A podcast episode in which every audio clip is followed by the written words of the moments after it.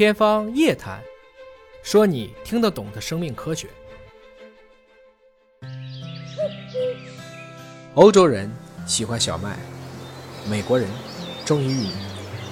作为中国人，今天我们来聊聊道。道可道，非常道。作为最重要的禾本科植物之一，水稻可以从碳三植物变成碳四植物吗？有望从一年生变成多年生吗？三次水稻绿色革命为人类带来了什么？基因科技对水稻育种有哪些帮助？欢迎观看访谈节目《道路》。胡老师，就是您这二十多年，全世界都没有人做出多年生水稻，甚至我们都很少听说有多年生的主粮，或者说是禾本科的作物。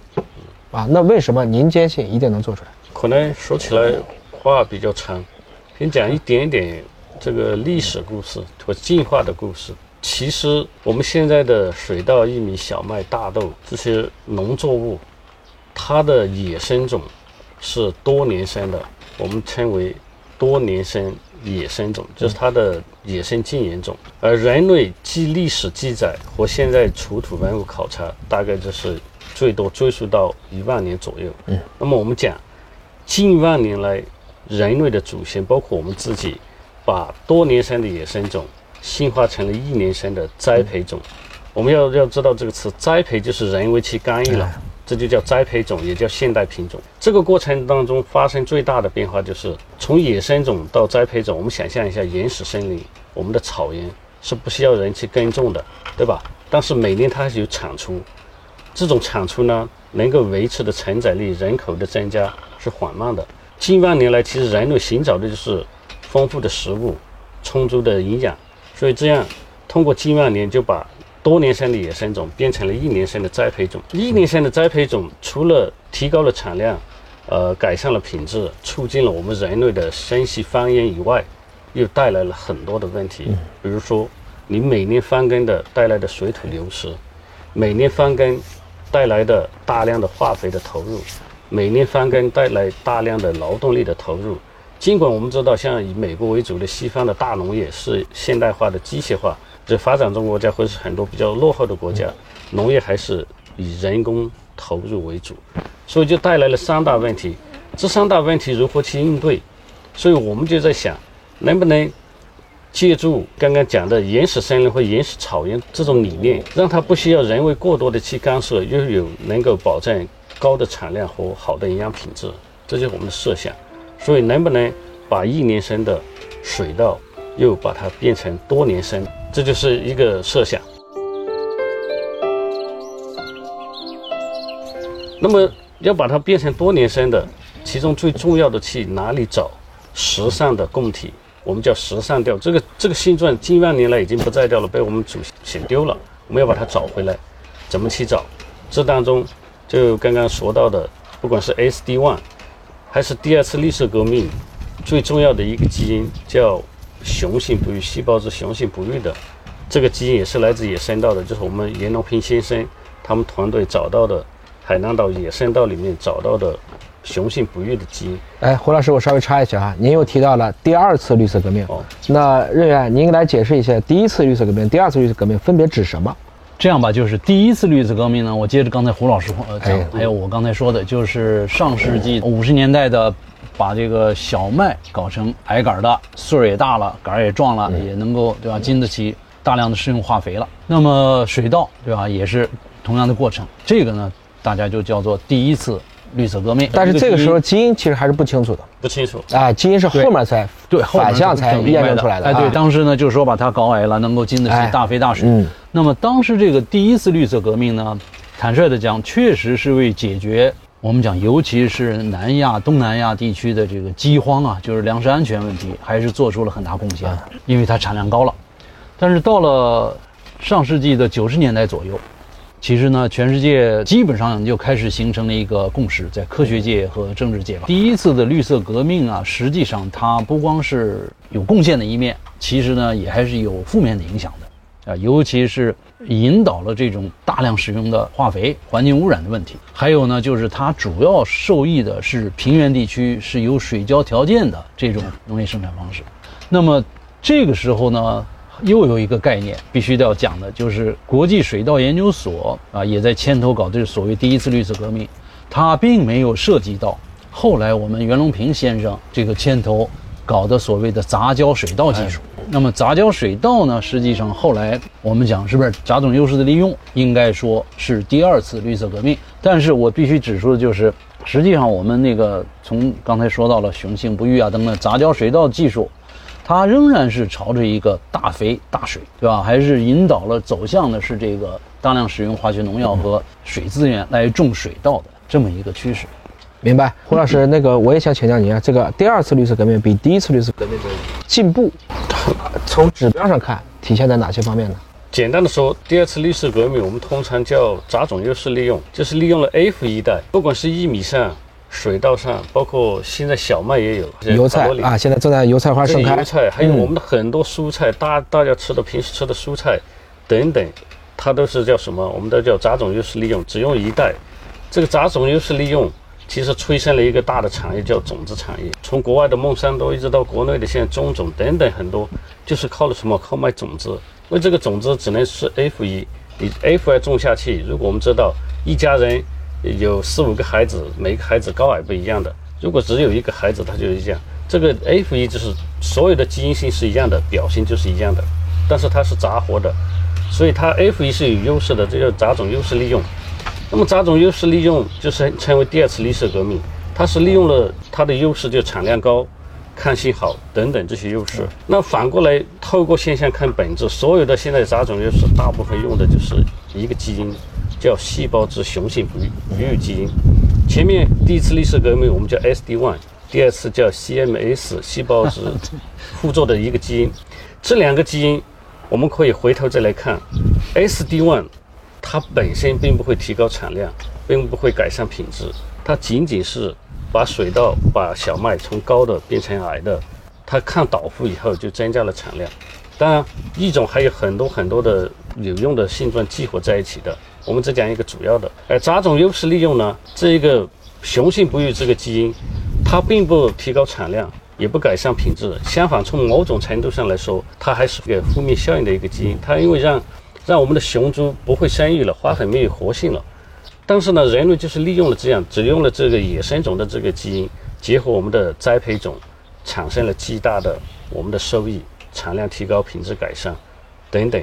所以这两个基因，它是什么呢？它是从底盘技术改变了我们的品种的构架。第一个高杆变矮杆，第二个利用了杂种优势。所以我们就在想。还有没有更多的类似这两个革命性的基因能够被我们人类去发掘利用？所以这些基因要从哪里来呢？从栽培种里里面也有，但是更多的野生种会是有，所以这也是我们当时的一个想法。野生资源怎么变成我们有用的？其实从第一次历史革命、第二次历史革命，我们也想到了这个问题。现在现行的两种革命性的技术，那么有没有第三种呢？其实第三种现在候选的很多，比如说比尔盖茨基金会支持的四千万美金也是国际水稻所承担的碳丝水稻，比如说现在转基因技术，转基因技术也是一种真正的革命性技术。当然还有我们的多倍体水稻。还有我们的很多候选的，我们也在想，我们能不能找到一个，来把我们的技术做一个真正的底盘技术，在产业上有用的东西。胡老师把这段历史其实回溯的非常精准，其实记不住这个缩写也不要紧。第一次绿色革命，第二次绿色革命，第一次绿色革命，刚才讲到了就是矮杆，它对于这个本身这个作物的品质看起来提升不大，增加了产量，就使它因为有了抗性，不至于被一些比如说。抗倒伏啊，这样的对自然的抵抗力强了，所以产量进一步提高。而第二次绿色革命呢，讲到了利用这个杂种优势啊，实际上是指 F 一代就是父亲母亲生的这第一代，啊，再往下生，它性状就分离的，所以。我就一直可以卖这个 F 一代，因为我亲代又不卖给你，那我就可以源源不断的就产生子一代，然后把子一代当成种业销售出去。这是大家经常听说的这个，为什么美国这些农业公司能控制全世界的相关的种业乃至整个农业市场？它是利用了这样的一个把科技其实变成了一种知识产权啊，再通过知识产权的保护和商业维系了它这样的一个霸权地位。对，那么我们其实现在已经有越来越多的所谓的工具和手段，啊，包括我们传统的杂交，我们现在的基因组聚合下的育种，包括了转基因技术、基因编辑技术、多倍体技术、诱变育种等等，这都是可以的。但这里面，刚才胡老师讲到了一个很关键的词啊，就是这些携带了宝贵基因库的品系资源，他们在哪里？啊，我记得任院曾经给我讲过一个，说菲律宾这个国际水稻所呀，它开篇名义的第一条、第二条啊，对我应该说是振聋发聩，印象深刻。您可以给观众们再讲一下，就为什么当年会提出这么战略的一个目标？尹烨老师，这个话题啊，还是蛮有意思的。就是说，上世纪五十年代末六十年代初啊。国际水稻研究所的建设者们还真的是蛮有远见的。他们在一九五九年在筹办国际水稻研究所的时候就已经想好了，这个国际水稻研究所呢，它的主要的宗旨两条。嗯，第一是要收集和保藏全世界的水稻的遗传资源，收集和保藏所有是吧？所有，所有，对。那么这个呢，作为第一个任务，而且呢，要把这个遗传资源，就水稻的品种，对吧？遗传资源收集到这儿以后呢，它不光是保藏，它还要繁殖了以后要提供给全世界的水稻育种工作者来使用，它是一个公共产品，这个它确实也做到了。那么到今天呢，国际水稻所收集保藏了十一万份左右。水稻品种资源、遗传资源大概代表了全世界这个水稻资源的百分之七十多到八十的样子。第二个主要的任务或者叫宗旨呢，他讲就是培养发展中国家的新一代的科学家。他一直把教育和培养、培训作为一个重要的任务。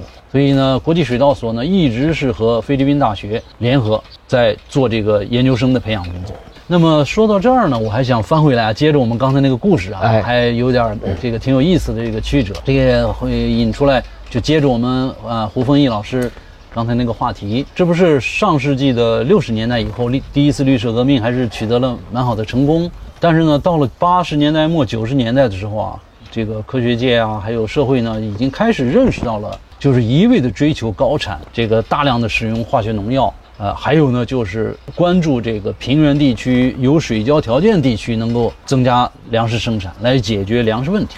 可是到了八十年代末九十年代初那个时候呢，这个吃饱肚子，实际上在这个中国啊，还有印度啊，已经都不是什么大问题了。那么这个眼光呢，其实就转向了一些更长远的事情。所以实际上，在一九九四年到九六年，就是刚才胡老师提到了，这个国际水稻所呢。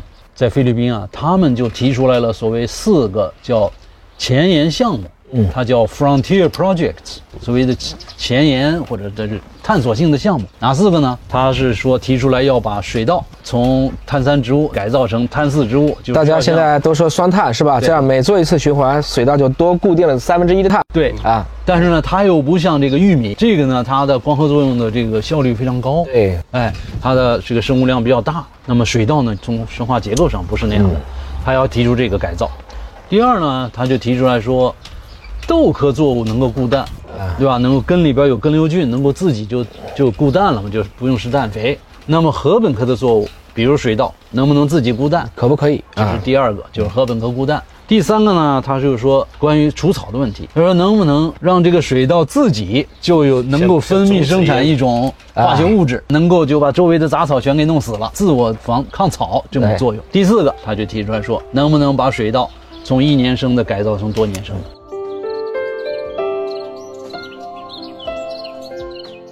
一畦春酒绿，十里稻花香，盛世无积馁。何须耕织忙？已识乾坤大，犹怜草木青。百姓盼无忧，万物当有灵。